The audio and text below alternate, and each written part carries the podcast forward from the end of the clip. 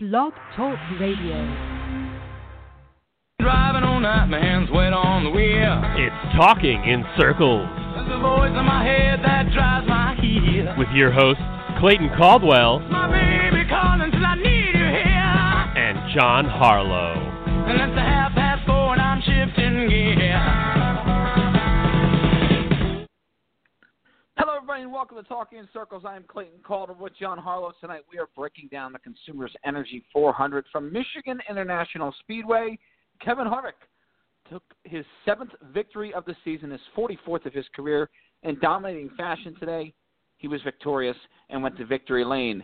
Brad Keselowski finished second. We're going to break down the whole event from Michigan, as well as the NASCAR Camper World Truck Series, which saw Brett Moffitt win in thrilling fashion, beating Johnny Sauter by a nose at the line. Also, we'll talk about the Xfinity Series race at Mid-Ohio, and silly season rumblings starting to come out little by little. Is Kurt Busch going to Chip Ganassi Racing? If he does, who replaces him at Stewart-Haas? We'll discuss all that, and we'll take your phone calls, 917-889-8280 here tonight on Talking in Circles. But first, John, we're going to break down a Consumers Energy 400 at Michigan. Kevin Harvick, a real statement victory for that number 4 team. JGR, they said before the race, it was reported before the race by NBC that Joe Gibbs Racing had a new engine combination for this weekend at Michigan. They were very confident on their ability to run well with all 4 or 5 race cars at Michigan today. None of them really ran all that great. Kyle Busch was the best one all day long. He ended up in the 4th position, but it was a race that belonged to Kevin Harvick, and a big statement race as we get to the playoffs, where there's going to be a lot of mile-and-a-half tracks, a lot of 2-mile tracks, a lot of high downforce racetracks to go out there and dominate the way Kevin Harvick did today. Statement for his chances to win the 2018 championship, no doubt about it. I think it was a big statement for Harvick and the number 4 team. Rodney Childress always has that car ready to go. One was a big statement for Roush Yates Engines. Doug Yates takes Michigan personal. He said it's a memory. Him and his father used to love coming to Michigan. They love putting the manufacturer trophy that comes with it at Ford headquarters whenever they win. I mean, it's right in the manufacturer's backyard. Ford and Chevy always want to make sure they win at Michigan. And Doug Yates and that horsepower that they put out, and that's one of the things with Michigan. You have to have some downforce. You have to have some handling to be able to work at Michigan, but there's a hell of a lot of horsepower needed to get through those 2 miles. I mean, they're running 217, 218 going into the turns. So, you know, the horsepower has to be there. And that was a Doug Yates special that wound up going in Harvick's car. And it, I mean, the same way it's been for a lot of the mile-and-a-half tracks this year, a lot of the intermediates. I mean, Michigan's not a mile-and-a-half, but it's considered an intermediate. The Fords have dominated. They've been great. Take out Kyle Busch and take out Truex. They're the Toyotas who've been running well, but most everything's been Ford. And you look at the top 10 today, how many Fords were in there? I mean, at the end of the race, they're taking 2 Chevys back. I mean, they're taking 2 of every manufacturer back to the wind tunnel to sort of compare notes between this package and the 19 package, engines on dynos. But, I mean, you look at Ford, they're taking the first 2 cars. Chevy, they're taking, 4th and 9th? Because Chase Elliott was the best Hendrick Motorsports driver in 9th place. At the end of the day, I mean, I thought early Harvick was going to have a big problem because they had a bad pit stop their first time in. The air gun got yanked out of the tire changer's hands, but they wound up just being able to cruise through the field. Harvick was the fastest car all day.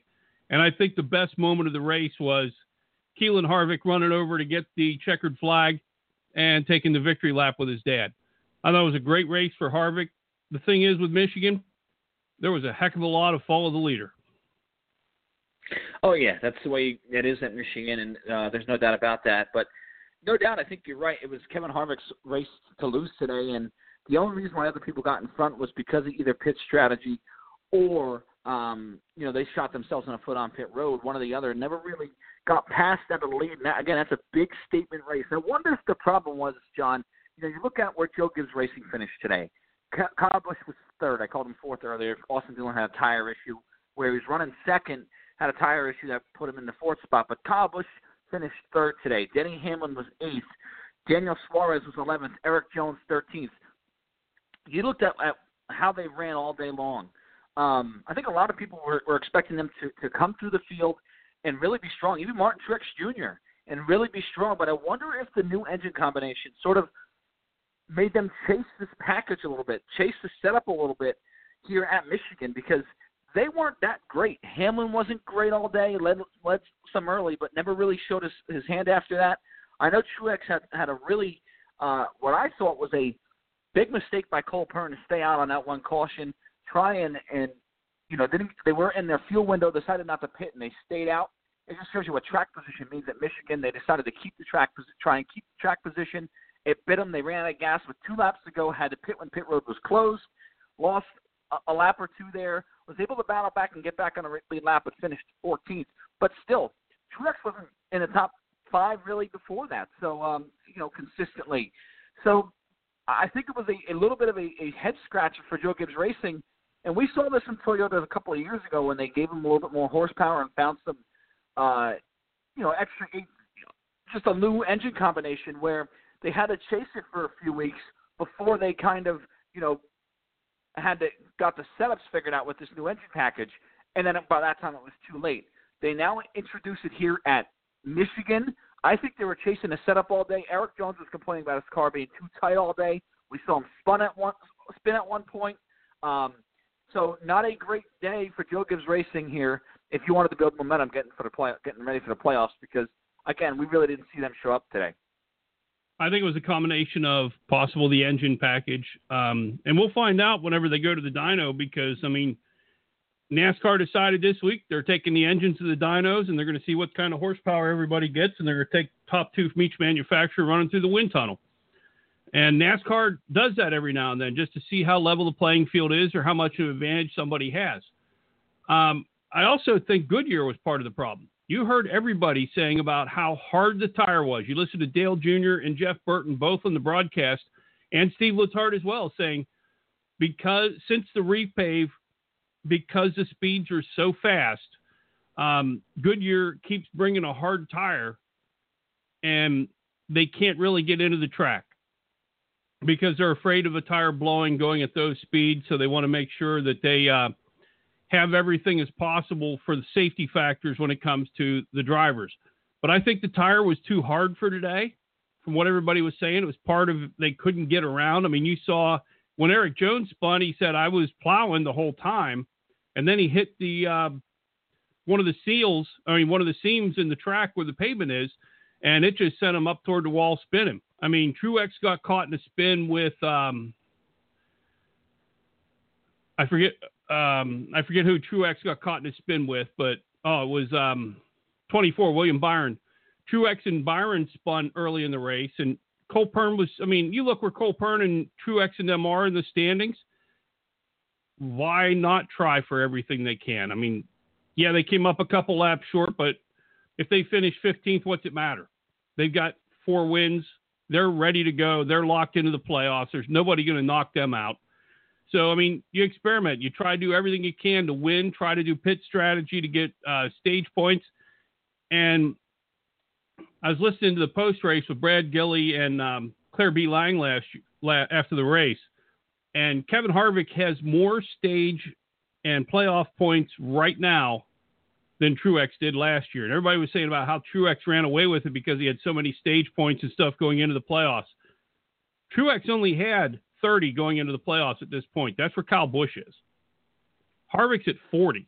So, I mean, it's a whole different battle going to happen whenever they hit the playoffs. I mean, those 3 are going to be so far ahead of everybody. It's going to take a major, major malfunction for those 3 not to be running at Homestead for the championship.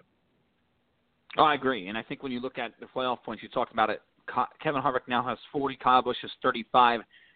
Truex has 27. The next highest on that list is Clint Bowyer with 10. So it just shows you where, right now, where everybody else is compared to those 3. And they're kind of outdo each other. But today was a big statement race, like I said, for Kevin Harvick. I thought he was very, very good. You know, the dominant car of the race. There's no doubt about that. Finishing second was Brad Keselowski today. Team Penske's been a little off. I think they proved that again today. They didn't have the speed to really contend for victory.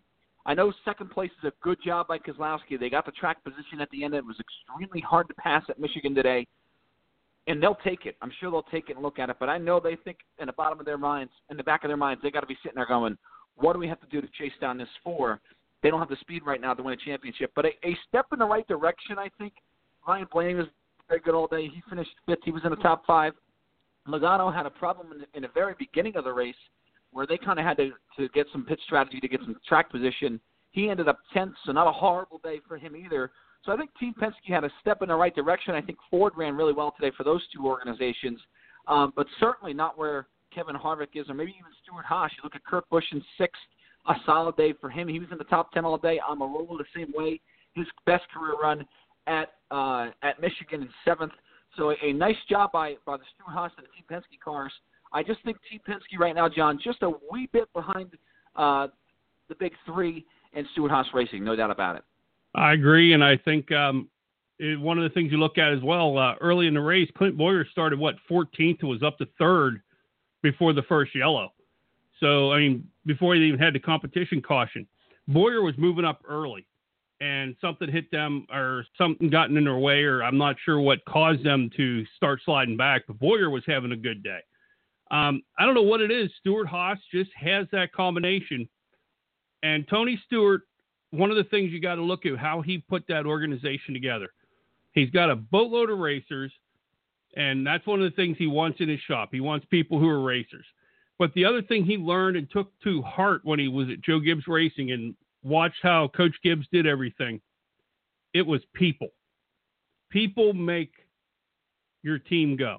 And Tony Stewart got a bunch of people that work well together, and he's got a bunch of racers who want to win. And you see it week in, week out, how the performance of Stewart-Haas Racing has been. Last year, they made the switch from Chevy to Ford and started building their own chassis and everything. And they still ran better than they did as a group, except for RP was a little worse. The other three ran better than they did when they were getting their chassis and engines supplied by Hendrick Motorsports. And I think year two, they've just been off the charts. And I wait to see what happens next year. I mean, all the drivers, they made the announcement Thursday that Ford's going to run the Mustang. They debuted what the Mustang's going to look like for the Cup Series. They had Tony Stewart drive it through the wall and everything. And all the drivers at Stewart-Haas seem comfortable. They don't feel that they're going to have the headaches that Hendrick Motorsports has had this year, where they're three-quarters of the way through the season and still don't have their arms around the Camaro, or the 3 months it took Joe Gibbs Racing and Toyota to get around the body change last year. I think they're confident going in, and Ford is being a partner with them. And, I mean, you listen to Harvick, you listen to Bowyer. Instead of saying, yeah, we want to thank Chevy because they provide parts and blah, blah, blah, Ford has jumped in, and they are a complete partner with Stewart-Haas Racing and Team Penske and the Ford camp. I think Ford is as much a part of the team as the team is. And I think that helps a hell of a lot. When I think about that, not to get too far off topic, but when I think about that, Chevy was very confident going into at this point last year. Chevy was very confident going into the season, saying the Camaro is going to be the cure for our problems. Well, it hasn't been. So who knows? Ford is hard to predict it, so who knows what the Mustang's going to do for Ford. Speaking of Camaros, I think it was a good step in the right direction for another organization in Richard Childress Racing. First time we saw Austin Dillon really have a strong top five run in a long time. Ryan Newman was up there. They had some issues at the end of the race. He spun at times. Finished 15th. Wasn't a horrible day for him. But I think it's a positive step in the right direction for RCR. The 13 shows speed before he had his issue, at least more speed than what he's had in weeks past before he had his issue, which was crazy.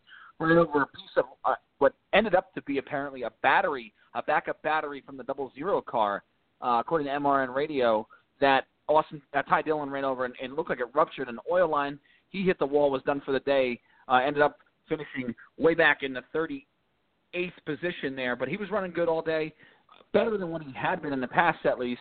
And so a nice step in the right direction for Richard Childress Racing today. I think they needed that. I think there's still a lot of work to do. But certainly the way they went with their race cars here at Michigan, I think, was a step in the right direction. Yeah, I think it's a one race, though. I'd like to see it more often. I mean, yeah, it's a step in the right direction. And we're not going to be able to know how far that step is because we don't have another intermediate track until we hit the playoffs. I mean, we have Bristol, we have Darlington, which is an animal of its own, and then we have Indy, which is in its own planet the way it works. So what happened at Michigan, you can't use as a judge going forward toward the playoffs. It'd be nice to see if they wrap their arms around. I mean, the Camaro is a whole, I mean, Bristol's a whole different thing. It's survival of the fittest, almost the same way Darlington is survival of the fittest. But I don't see Richard Childress Racing taking that step forward. I think it was a nice baby step today, but until you see a 2, 3, 4 races in a row where Childress cars are starting to move toward the front and Childress cars are passing people for the lead. I mean, at Michigan, it was a whole different thing because the only person you saw anybody pass that was able to pass most of the day was Harvick. Yeah. But the rest of it was pretty much follow the leader and pit strategy, or somebody had something happen and they got a little out of the groove and somebody made their way around them. The only person you saw passing anybody with any purpose and any sense of movement was Harvick. Yeah, I agree. He was able to just do it, you know, better than anybody today for sure. 917-889-8280 if you want to join the conversation here on Talking in Circles. Clayton Caldwell, John Harlow here with you tonight. Yeah, you know, you bring up a good point about RCR saying I want to see it 2, 3 times in a row, because you're absolutely right. Because I think when everybody looked at what Hendrick Motorsports did last week at Watkins Glen, where they said, well, it's a little bit more aero-dependent racetrack. They did great there. Chase Elliott won. Well, they show up to Michigan today and lay an egg. Jimmy Johnson had a problem at the end of the race where he ended up finishing in the 28th position. He had to pit with about 6 to go for 4 tires with a loose wheel, but he wasn't a top 10 car all day. He probably would have ended up about 14th before that. Chase Elliott was 9th. Not a great day for him. We talked about William Byron's struggles. He wrecked. Alex Bowman ended up 19th. Not a good day for him. And even the Hendrick Motorsports affiliated cars. A lot of people look at Michigan as Kyle Larson's best racetrack. He wasn't anywhere near the front today. I don't think he got out of the top 15 for most of the day. He finished 17th. Not a good day at all for the DC Solar Chevrolet. McMurray was not a contender all day.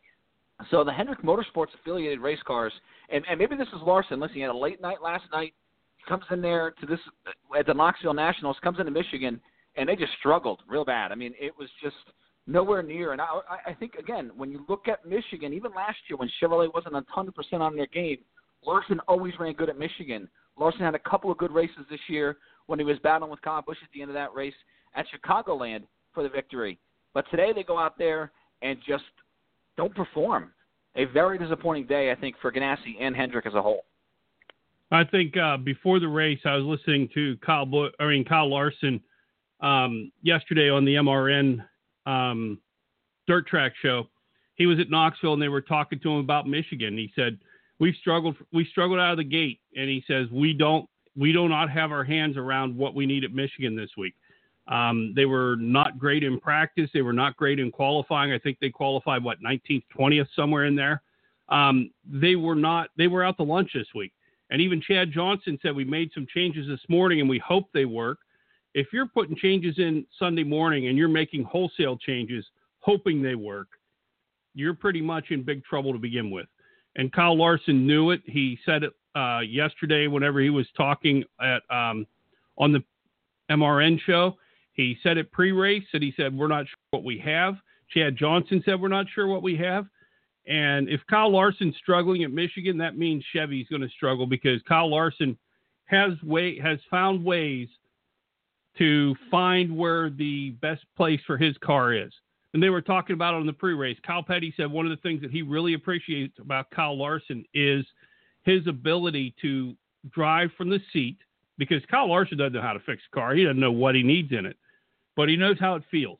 And that's part of driving all these different forms of cars that he's done. He's drove midgets, quarter midgets, sprint cars. I mean, he said there's been times he's drove 3 different cars in one night. So you have to get a different feel for it because the setup's completely different in all of them. So Kyle Larson finds places where his car can go that nobody else does. And he wasn't able to find it today at Michigan. I mean, they were sort of out to lunch all day. Yeah, that's where I was surprised, because again, it was a crazy race as far as I think a lot of people expected Hendrick Motorsports to do better. I mean, Alex Bowman top 10 in lap times all week long. qualify 10th, and a lot of people said, well, he might finish in the top 10, top 15, give us a good run, finish 19th. So it was not a very good day for them at all. I just think the Hendrick Motorsports affiliated cars were just a little bit behind, whether that was, you know, Ford finding it or whatnot. But a disappointing day for sure. When we look at the points, you talked about it earlier, John. I think when you look at the points, you know, right now the only problem Kevin Harvick has is Kyle. He's not. I don't think he's going to be able to catch Kyle Busch unless Kyle in the regular season points. Unless Kyle Busch has a major issue at Darlington, Bristol, or Indianapolis, the next three races before the playoffs, unless he's a major issue. Harvick right now is 62 points behind Busch for the regular season championship, and Busch is going to get those 15 extra playoff points when Harvick only gets 10. That's 5. They'll be equal most likely as it sits right now. If the season ended today, they would be equal with the same amount of playoff points going into the playoffs. So it would be a real great spot for both drivers to be in. It'd be a real dogfight for the playoffs with both of those cars. So I think right now that's the only problem Harvick has. When you look at the back end of the field as far as people who will make this playoffs and who won't, not really much is changing. You know, we're in a season where we got the OSS, and I think it's really changing the way we do things. You really can't adjust on these race cars, I think, that teams normally have in the past, and it's sort of evening itself out here. Right now, Ricky Stenhouse Jr. is one position outside the playoffs. He's 62 points back of Alex Bowman with 3 races to go. He's going to have to win. Same thing with Paul Menard, Daniel Suarez, Ryan Newman, and Austin Dillon. They're all going to have to – well, Austin Dillon's in, but William Byron, Jamie McMurray, they're all going to have to win to get in these playoffs. So not much is changing back there, John. When you look at these playoffs, the only thing to really keep an eye on is who gets those extra 15 and 10 and the rest of the playoff points here in the top 10 as the season moves along. Because you're right. Right now it looks like it's a big three. The big three are really going to pull themselves away from the field here at the end of the regular season. Yeah, if you think about how it's looking going forward, especially whenever you look at the races that are left. Bristol, the only couple outside of the top 16 right now who I think have a shot at Bristol are Stenhouse, because he ran great at Bristol in the spring race, and Newman finds ways that he does great at Bristol. Those are two of the ones you need to watch for this one. At Darlington, I swear to God, one of the big three is going to win it, without a doubt. And I wouldn't doubt if the big three win the next 3 races. But Indy, I almost think if there's a shot for Jimmy Johnson to get a win, that would be it. But I think your winners for the next 3, the only ones I see having an outside shot are Stenhouse and Newman, who are outside of the top 16 right now. Stenhouse and Newman both run really well at Bristol. Both of them find ways to get toward the front. Those are the ones, and I see Stenhouse driving like there's no tomorrow, because in reality there isn't. He's not going to do well at Darlington. He never has. He won't do well at Indy, and he never has. I think Stenhouse's chance at the playoffs are going to happen this week at Bristol Motor Speedway. Can't agree more. His best shot to make the playoffs this year was win one of the 3 plate tracks in the regular season, and he wasn't able to do that. So, you know, he's struggling. Roush is struggling. I mean, Bain had a decent day before he had his issues there. He stalled on pit road with about 15 to go, and that he was running, I think, in about 20th, which is a decent day, a little bit better than what they've run in the past, but still not a great run for Trevor Bain today here at Michigan. So, yeah, I agree with you. I think, again, those guys who are outside the playoffs right now have to win, and they're going to do some, I think, you know, crazy things. I think Bristol's a little bit more of a level playing field for those guys because it's a shorter track. You don't have to worry about aerodynamics nearly as much, and I think that'll help those teams in the back if they run really good. And like you said, Stenhouse runs pretty good there. I don't know if he's going to have enough to win, but maybe he'll gain some points on you know, Alex Bowman there and the rest of the people there towards the back end of the points. 917-889-8280 here, Talking in Circles. Clayton Caldwell, John Harlow here with you tonight. NASCAR Xfinity Series ran the 6th annual Rock and Roll Tequila 170 presented by Amstead Beverage. Justin Allgaier was your winner. He beat Austin Cindric. Then it was Daniel Hemric, Matt Tiffs, Ryan Truex, Elliott Sadler, Cole Custer, Spencer Gallagher, Alex LeBay, his first career top 10, and Ryan Reed rounding out the top 10. It really came down to Austin Cindric had a really fast race car, probably the best race car there, led 59 laps, but at the end it was Allgaier who passed him, went on to victory in Brandt's backyard. They were thrilled about the win, and Allgaier is quickly becoming, I think, the favorite to win this championship here, John. He just shows everything that needs to happen. He's shown. He's been great, and I just think it's just an unbelievable run he's been having lately where he just shows he can win anywhere. I think he's the favorite to win this championship here, Allgaier, as the season moves along. Obviously, Christopher Bell's very good, but Allgaier is going to make it really tough on Bell for sure. I think you had the big three in the Cup Series. You pretty much had the big two in the Xfinity Series. I think it is between Allgaier and Christopher Bell, and it's between those two who's going to win it. Allgaier showed that he can run a road course. He had a great restart on the final restart where he wound up getting past Austin Cindric, and Austin Cindric was the class of the field all day yesterday. And Allgaier was fighting 5th, 6th. Him and Cole Custer were battling 5th, 6th, 7th area most of the day and got a great final restart. He got the right place, right position, and wound up being able to pull off the win. I think Allgaier is a solid racer. Brandt gives him good sponsorship. Junior Motorsports gives him good cars. And what I don't understand is you look at the Xfinity, you look at the Xfinity Series, they're running the Camaro there. And Chevy isn't out to lunch in the Xfinity Series. I don't know how much of it has to do with the extra horsepower that the Cup cars have that they just can't figure out how to go, but they're running the Camaro in the Xfinity Series. I don't know how much difference the setup is between the size of the Xfinity car and the body they put on everything. But for some reason, the difference between Xfinity and Cup is night and day. But, I mean, if you look at the Xfinity Series, it's going to be Justin Allgaier, it's going to be Christopher Bell. It's one of those two that's going to win this thing, unless there's a complete surprise that comes out of nowhere, and that surprise could be Cole Custer. Yeah, or Daniel Hemric as well. We'll see. You know, I think of the two right now, definitely Bell's got 24 playoff points. Allgaier's got 14. Allgaier sits fifth in the regular season point standings, but he's only 3 points back of second, which is held by Elliott Sadler and Daniel Hemric right now. So something to keep an eye on. The Xfinity Series moves to Bristol next weekend. It's triple header weekend. It's going to be a lot of fun. I can't wait for Bristol. One of the best racetracks on the circuit, no doubt about it. Truck Series, John, was also at Michigan this week. Corrigan Oil 200. A race won by Brett Moffitt. Johnny Sauter was second. Then it was John Hunter Nemechek, Noah Gregson, Todd Gilliland, Ben Rhodes, Brent Enfinger, Stuart Friesen, Justin Haley, and Matt Crafton in the top 10. Moffitt made a heck of a move at the end of that race to pull over and pass Johnny Sauter, the veteran, who was everybody's favorite to win this championship here, John. But I think Brett Moffitt's going to make it very difficult. This is a kid who's finally got a full-time ride and really good stuff. He's gone out here, won a ton of races, and he's really putting the pressure on Johnny Sauter. And I think he snookered him there in Turn 3 and was able to pass him coming off Turn 4 for the victory. A very impressive win for Moffitt and Shiggy Atori's team. They're having a great year and another solid run for Brett Moffitt and Johnny Sauter there at Michigan. Yeah, they're the two to watch. Those two, Noah Gregson, also will be a challenger whenever it comes time for the championship run in the Truck Series. I'm just impressed as all get out with Brett Moffitt and Shiggy Atori Racing because it's an underfunded team. I mean, you heard the middle of the season, they were struggling to be able to make sure they got to races.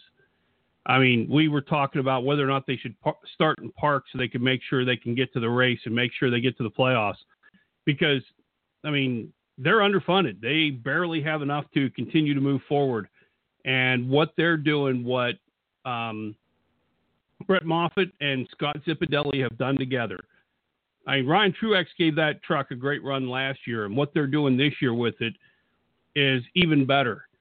And it's pretty impressive what they're able to do considering the amount of funding they have compared to GMS, compared to Kyle Busch Motorsports. And they're right there battling for the championship. I think it's going to be a three-truck battle in the championship between Noah Gregson, Johnny Sauter, and Brett Moffitt. lead. And you look at the playoff points right now between those two, and you're right. It's Gregson's got 12. Johnny Sauter's got 22, but right on his heels is Brett Moffitt in 21. And Sauter's with a big-time team with a lot of funding in GMS Racing, and Moffitt's right there. I mean, it's going to be a fun battle. They run Bristol this weekend as well. It's the final race of the regular season before they start their playoffs, or excuse me, 2 races to go until they start their playoffs. So a lot of fun to watch. They also got Canada up on Labor Day weekend. They run up there in Canada on a road course. So listen, a going to be a lot of fun to watch, and it's really Moffitt's a guy who I think we should keep an eye on. If all was fair, I think Moffitt would be talked about at least getting a decent Xfinity Series ride next season. Speaking of which, the silly season, John. Silly season heating up. The rumors are rampant. They're flying out the door. It was reported on Friday at Michigan, Kurt Busch, current driver of the number 41 car at Stewart-Haas Racing, will be moving to the number 1 team at Chip Ganassi Racing in 2019. And his sponsor, Monster Energy, would be coming with him. It kind of a surprise considering Stewart-Haas Racing came out a couple of weeks ago and said, we expect all 4 drivers to be back. Gene Haas and Kurt Busch both denied the report and said, Kurt Busch, and I'm talking to every team basically for next season. Gene Haas said, we haven't heard back yet. It's still sort of status quo like it was last year. But the report was pretty detailed in it that he's going to Chip Ganassi Racing to replace Jamie McMurray. Listen, I'll say this. I think this has to do with – you're going to call me crazy. I think this has to do with salary. I think Kurt Busch wants to make a certain amount of money. Last year, it went down to December before he was signed. And a lot of these veteran race car drivers don't want to take a pay cut. I think right now these teams are looking at it with the 2019 rule package and saying that that's going to be sort of the great equalizer, especially in a mile and a half, to where the draft's going to even the playing field and drivers not going to play nearly as big of a part in it as it did this year, where some of these teams are saying, then we're not going to have to pay the driver a whole lot of money. We can pay the driver if we can get a driver in here who's not going to make nearly as much, and on a mile and a half, he won't make that big of a difference. So why pay him? Maybe Gene Haas, who funds that team out of his pocket a lot, says, you know what, we can bring somebody in here who does it at a cheaper price than what Kurt Busch would. Kurt Busch said, I'll find a team that pays me that money. Chip Ganassi Racing said, if you want to come, we'll pay you. We'll get you an Indy 500 car. Kurt said, let's do it. Going to the one. That's my thoughts on this whole thing here, John. What are your thoughts on Kurt Busch going to the one car for next season? Well, I think the last thing you brought up might be the equalizer. I think salary, yeah, that has a role in it. And if you're Kurt Busch, you're a cup champion. You're right now 4th in points. You're doing everything your team has asked you to do, and you want paid. The thing is, Monster Energy is only bringing about half a season of sponsorship to Stewart-Haas Racing. The other half's coming out of Gene Haas's pocket. When this first came down, if you remember, Tony Stewart said 2 weeks before Kurt Busch was signed, Stewart-Haas Racing can only do 3 cars, and there's not enough room at the inn for Ryan Newman, one of Tony Stewart's best friends. And Ryan Newman was told he doesn't have a home at Stewart-Haas anymore because Danica brought a full season of sponsorship. Sponsorship isn't what it used to be. I mean, there aren't the $30 million sponsors out there anymore, especially when the series went and said, okay, Monster, we'll let you do it for $20 million a year. Now, if you're a sponsor and you want to, and they say, well, we need $30 million a year out of you. Well, why in the hell would you do it if you can sponsor the whole series for 20? And your name's out there with everything. You're the Monster Energy NASCAR Cup Series. We'll be back after this on the Monster Energy NASCAR Cup Series at Michigan. You get everything you could ever want being a title sponsor. You don't get that with one team. You're 1 out of 37 to 40. I don't see it. I mean, I don't see the big deal when it comes to if I'm Gene Haas and I have the chance to save money, considering I'm funding the 41 car half a season out of my pocket, or half the bill on the 41 car, I'm funding 3/4 of the 14 car out of my pocket. And who knows how much, I mean, Smithfield's on the 10 for about 3/4 of the season, but there's going to be some races where Smithfield's not on the 10 car and Haas Automation is. So I'm Gene Haas. I've got this boatload of money I'm also shelling out for the Formula One team. Sooner or later, no matter how much of a billionaire you are, you don't become a billionaire by just pissing money away. And Gene Haas has to look at the thing and say, okay, Kurt Busch wants X amount of money. Kurt Busch hasn't won yet this year. Kurt Busch has been consistent, but he hasn't won yet. So I'm saying, okay, if you think you can get a better ride somewhere else, go for it. And Chip Ganassi saying, okay, that's a better move than I have with Jamie McMurray. Kurt Busch has shown in crappy equipment. Look what he did for James Finch. Look what he did for Furniture Row Racing before they became Furniture Row Racing. So Kurt Busch has brought teams up and helped them grow and helped them improve. I think he would do that for the one team. I think he would be a great placeholder until John Hunter Nemechek or somebody else coming up through the pipeline is ready. I think Kurt Busch wants a multi-year deal. And that I think Monster Energy only wants to do year by year because they don't know where they're at here and there. And Stewart doesn't want to do a multi-year deal because there are other people out there who can put in that car within the next 3 years. Cole Custer's not far off. I mean, he's about a year away. I've said since the rumors started talking about Kurt Busch not being signed, all that good stuff, there's a chance Christopher Bell's in that 41 car. Mm-hmm. Martin Truex Jr. still hasn't signed yet. Furniture Row lost 5-Hour Energy, and Barney Visser is not funding that car anymore. He's like, I've put Furniture Row on it for X amount of years. He did a dance at Talladega last year whenever they had the full sponsorship. I don't see Barney Visser putting Furniture Row back on the 78 car. They either have to find sponsorship for half a year or there's a struggle. Joe Garrone says the team will remain in business next year, but he hasn't said anything past next year. And if I'm Martin Truex Jr. and I'm Cole Pearn and we're on this run that we're on and we don't know if it's going to be here after 2019, I'm starting to think about where is the brighter future. The brighter future is probably a 41 car. That'll be interesting.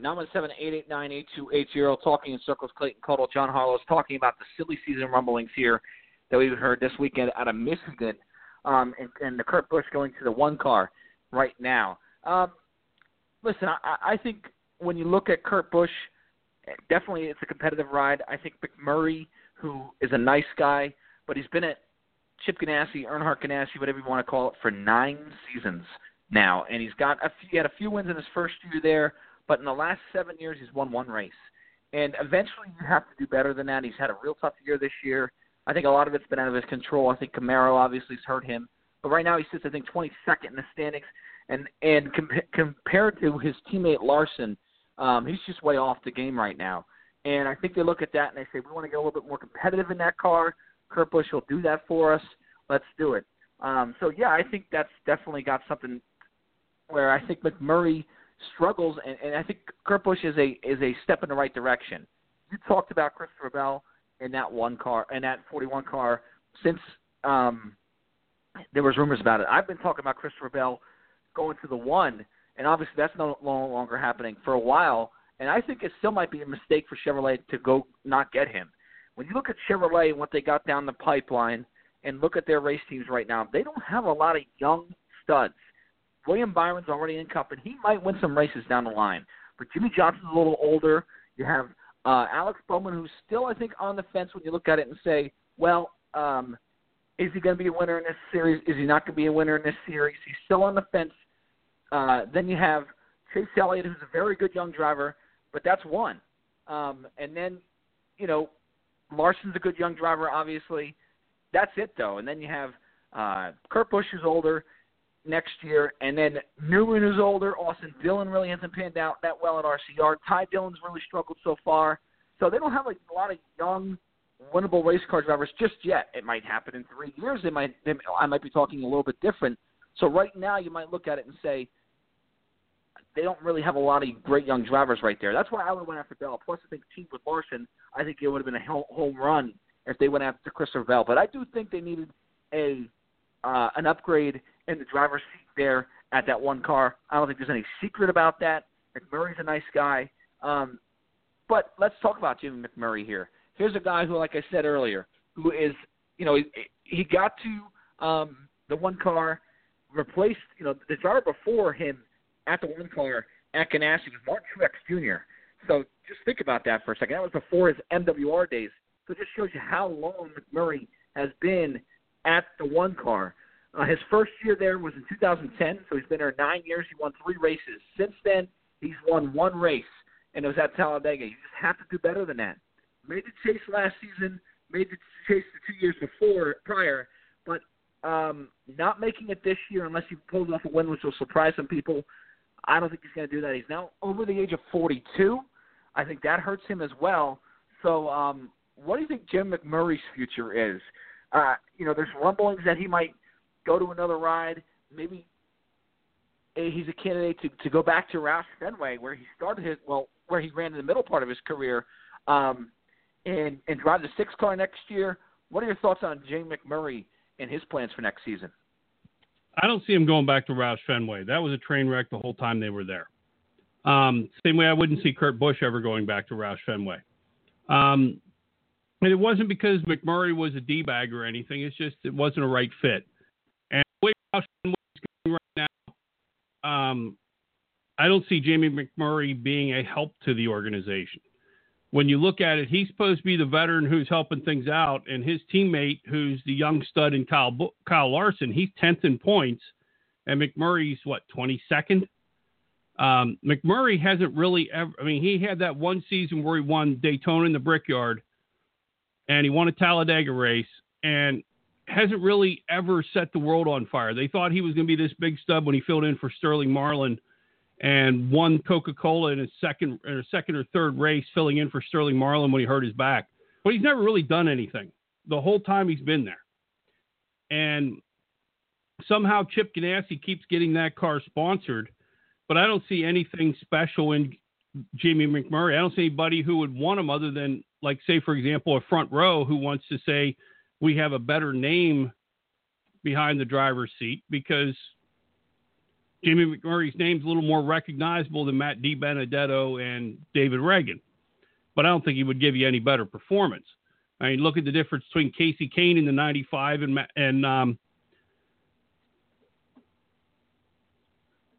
Michael McDowell in the 95 last year. It's not much better. I mean, matter of fact, I think it's worse. So Jamie McMurray's a little long in the tooth. I think Jamie McMurray's next move, if he doesn't stay at Chip Ganassi Racing, he'll be out of the sport. Listen, I agree. I think, and I only brought up Roush because I thought maybe that was an outside shot at it. I totally agree. I don't see Jamie McMurray taking a ride, even like if a seat opened up at Front Row Motorsports where they say, hey, you know what, we like what you did at Chip Ganassi. We're going to move Reagan. I don't know if McMurray would take that. He'd rather say, you know what, I made a lot of money in this sport. I want to be in a ride where I can win races. And that team right now can't win races on a consistent basis. So I'm not going to take that. I can see that happening. And I like Jamie. He's a good guy. He's just not at the right age right now to lose your ride. And again, he's won 1 race in 7 years. I don't see anybody really moving, a big team really moving anybody out to put him in a ride. I could be wrong. I could be shocked here in a couple of weeks where you look at it and say, Jamie is going to get a ride, but I just don't see it happening right now. I think you're right about McMurray's future. I just don't see him getting a ride for next season. How about the 41? You talked about it earlier. Kurt Busch is given – that team was really created for Kurt Busch. You know, we talked offline earlier where that team was created sort of out of – Tony Stewart was in the hospital, didn't even really know about what was going on. They had a 3-car operation. Gene Haas went above Tony Stewart's head and brought in Kurt Busch to drive that 41 car, and so that team was created for him. So nobody's really driven that team other than Kurt Busch on that 41 team. So I think when you look at it, you say, who's going to drive that car? And I think our next guest here, John, is going to have an opinion on that. It's Lee in Virginia. Hello, Lee. What do you want to talk about tonight? Good to have you on the show, Lee. What's up, guys? I just started tuning in, and what a performance today by Kevin Harvick, first and foremost, and obviously making his name as a champion. But, yeah, the silly season has certainly gotten that. And, you know, for Kurt Busch going to the one car, I think it came down to money, honestly. You know, the monster sponsorship there with Stewart-Haas Racing is only a partial schedule. It's only half the season. Obviously, the one car has its own sponsors already there. Adding Monster to it, you take that, you put it all together, they could probably afford to pay Kurt more than what Gene Haas and Tony Stewart are willing to pay Kurt Busch, especially with Cole Custer waiting in the wings. So I think Kurt's going there. And if you're Chip Ganassi Racing, you don't know how that one car's supposed to be. You got the 42 running pretty decently, although he was way out to lunch today. But you got the 42 running pretty decently there. You know you got a good driver there. You don't know whether Matt McCall can crew chief or not because you got Jamie McMurray, and he's been there for 8 years now. So if you bring in a fresh guy like Kurt Busch, who supposedly 2019 is going to be his final season in the Monster Energy Cup Series, and then he's going to retire. So you bring Kurt Busch in for a year, kind of see where that car is at, and then you go, okay, well, we need to hire better people, or we need to hire a better driver for 2020. I think that has a lot to do with it, and also the Monster sponsorship as well, and Kurt getting to be, you know, second in line rather than maybe fourth in line at Stewart-Haas Racing. And you saw that in the picture whenever they posed in front of the new Mustang. It was Gene, Tony, Harvick, Bowyer, Eric Almirola, and then Kurt Busch was sort of buried in the back. Yeah, but they probably knew he was leaving at that point, too. Yeah, they probably knew he was leaving at that point, too. But you're right. I mean, it was funny because they had him at the Ford Mustang unveil Thursday, and the news comes out Friday that he's driving a Chevrolet. So, you know, obviously somebody knows something, and Ford probably said, let's just make sure he's there so, you know, there's no rumors coming out early. And how about the 41, Lee? I think when you look at the 41 car, there's a lot of questions. I mean, there's no clear favorite right now for that car. I think, you know, with Kurt leaving, you look at it and you're kind of sitting there going, a lot of times there's a clear favorite to take over these rides. And you say, well, you know, I think John agrees. Custer's not ready yet. He said earlier that he's a year away. I totally agree with that. I think Custer might even be 2 years away. Who do you see, Lee, going to the 41 next year if this is indeed true? Now, again, this is all speculation because Kurt Busch and Gene Haas both denied that this was true. But Motorsport.com reported that Jim Utter, I don't think they would have put their name on the line if they didn't have a really good source. But what do you think about the 41 next year, Lee, and who's driving that car? Lee, before you go. Before you answer, let me give you my two philosophies and tell me where I'm wrong. One of two things is going to happen. Christopher Bell is going to drive for Joe Gibbs Racing, and Denny Hamlin will move because that's the only place they have to put Christopher Bell at Joe Gibbs Racing because Toyota doesn't want to lose him. Or Christopher Bell drives the 41, and Denny Hamlin stays at Joe Gibbs Racing. Now give us your thoughts. I don't think either one of those two things are going to happen. To be honest with you, From what I'm gathering, and you know, guys know where I'm in the sport. From what I'm gathering is, you know, with the 5 Hour Energy leaving Furnitura Racing, Barney Visser does not want to foot a dollar on that bill for 2020, 19, whenever. He's done spending his own money with the Furnitura brand on that car. He did it for long enough, and he's done. I'm hearing that Daniel Suarez could be driving that car in 2019, and Joe Gibbs Racing could have Martin Truex Jr. to pay Martin Truex Jr. the salary that Martin Truex Jr. wants. I know that Suarez is kind of looking at Joe Gibbs Racing and saying, well, I'm bringing all this money to the table, but I'm 20th in points. Kyle Busch is winning all the races. Maybe if he goes out to Colorado and is the only guy out there and runs that team with the crew chief like Cole Pearn, he could be a little happier. Truex wants $1.5 million to drive, and Barney Visser, I think, is looking at it saying, we made you, man. I'm not going to pay you $1.5 million to come drive my car. But Toyota, I think, wants to keep everybody happy and wants to keep Martin Truex. I think that was a big reason why Truex got the job, got the ride. You know, made the switch to Toyota was with Furnitura. I think they were very happy that they had Martin Truex because they had a relationship with him, and he's been a big Toyota guy in the past. So I think Toyota wants to keep Truex. I could see him moving to Joe Gibbs Racing. I could see Suarez going to the 78, and then, you know, the 95 could either be Christopher Bell or you're hearing Casey Kane's name being thrown in the ring. I think they're going to talk to Christopher Bell, convince him to stay in Xfinity another season, and then make the jump whenever something else opens up. And they're probably hoping that with the sponsorship that Suarez has, and with the money that Johnny, what's-his-face gives them from Bass Pro Shops, Johnny Miller from Bass Pro Shops, that they can put something together for Bell in 2020. Because right now, there's a lot going on there in the Toyota camp. For the 41 car, Cole Custer. I think that's the guy. There's not a lot of sponsorship out there for Stewart-Haas Racing right now. Clint Bowyer's car is not fully funded. I don't see them stepping up to the plate and paying a ton of money for a veteran driver that can win a championship. I don't see it happening. I think Cole, you'll get very much on the cheap because he's a young driver, because he's Joe Custer's son. You'll probably pay him exactly what you're paying him in Xfinity this season, and then you put in, Trace Briscoe in the 00 in the Xfinity car next year. I think that's Stewart-Haas Racing's plan, because that is what you know. As much money as Gene Haas has, he doesn't want to. Why would you spend extra money if you don't have to? I don't see Matt Kenseth happening. I think Matt Kenseth is staying at Roush, and they're going to fuddle around with him at the 6 there and see what they can come up with. I think the 41 right now, it's Cole Custer. I think that was the plan. They were hoping Kurt would stay, but now that he's not staying, I think they accelerate that plan by a year. Interesting. How about this, Lee? This is my theory, and I don't know if I'm off base on this. I think with this new rule package, and let me dive into this a little bit deeper with the silly season rumors, JTG apparently is in the rumors as well. There's talk that A.J. Allmendinger might be out of a ride, and the rumor is Ryan Preece coming in to replace him. Ryan Preece, who runs at Joe Gibbs Racing in the Xfinity Series, has done very, very well there in the limited time he's had there. But Preece is a guy, I think, who doesn't have a lot of experience. And so it's kind of a surprise that they would go with Ryan Preece and replace a veteran like Allmendinger, who's got a lot of experience. But here's my theory on this. Let me ask you about the price. You talked about the price earlier.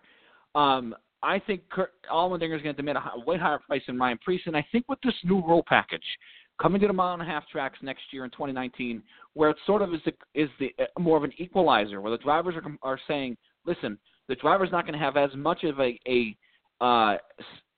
determination into what goes on the 1.5 mile tracks next year. It's sort of going to be the great equalizer. These teams are looking at it going, why am I going to pay a driver all this money if I can get a young kid who could virtually do the same thing, because the 1.5 mile tracks are going to be sort of a toss-up with the draft and everything. So does that have any legs? Do you look at it and say, maybe that's why Kurt Busch is out of the 41? They didn't want to pay him because they look at it and say, well, the driver's not going to mean as much next year to our performance?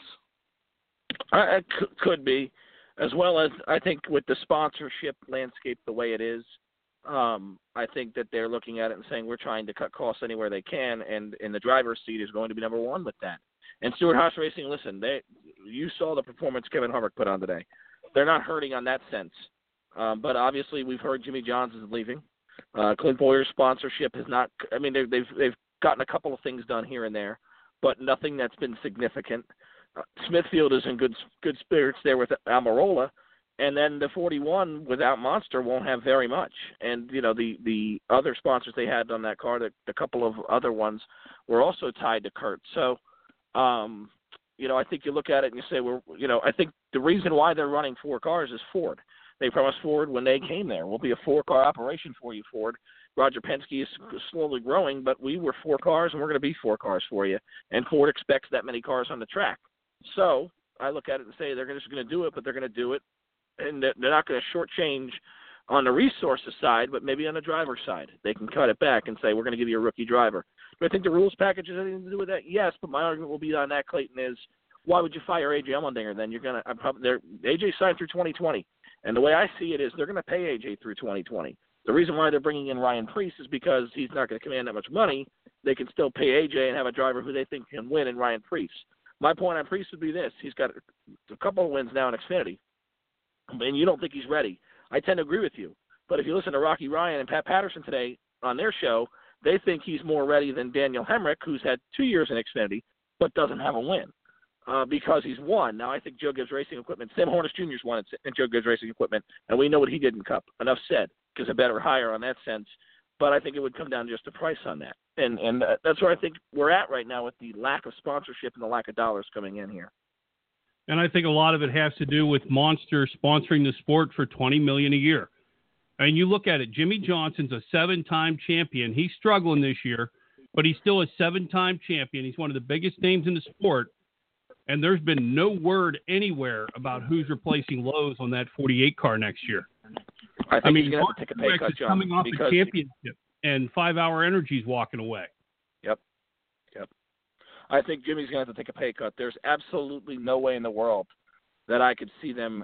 I know his contract's probably set in stone. There's no way in the world that I could see them re-signing us, getting a sponsor on, especially with the way they've been running. More terrible luck for them today.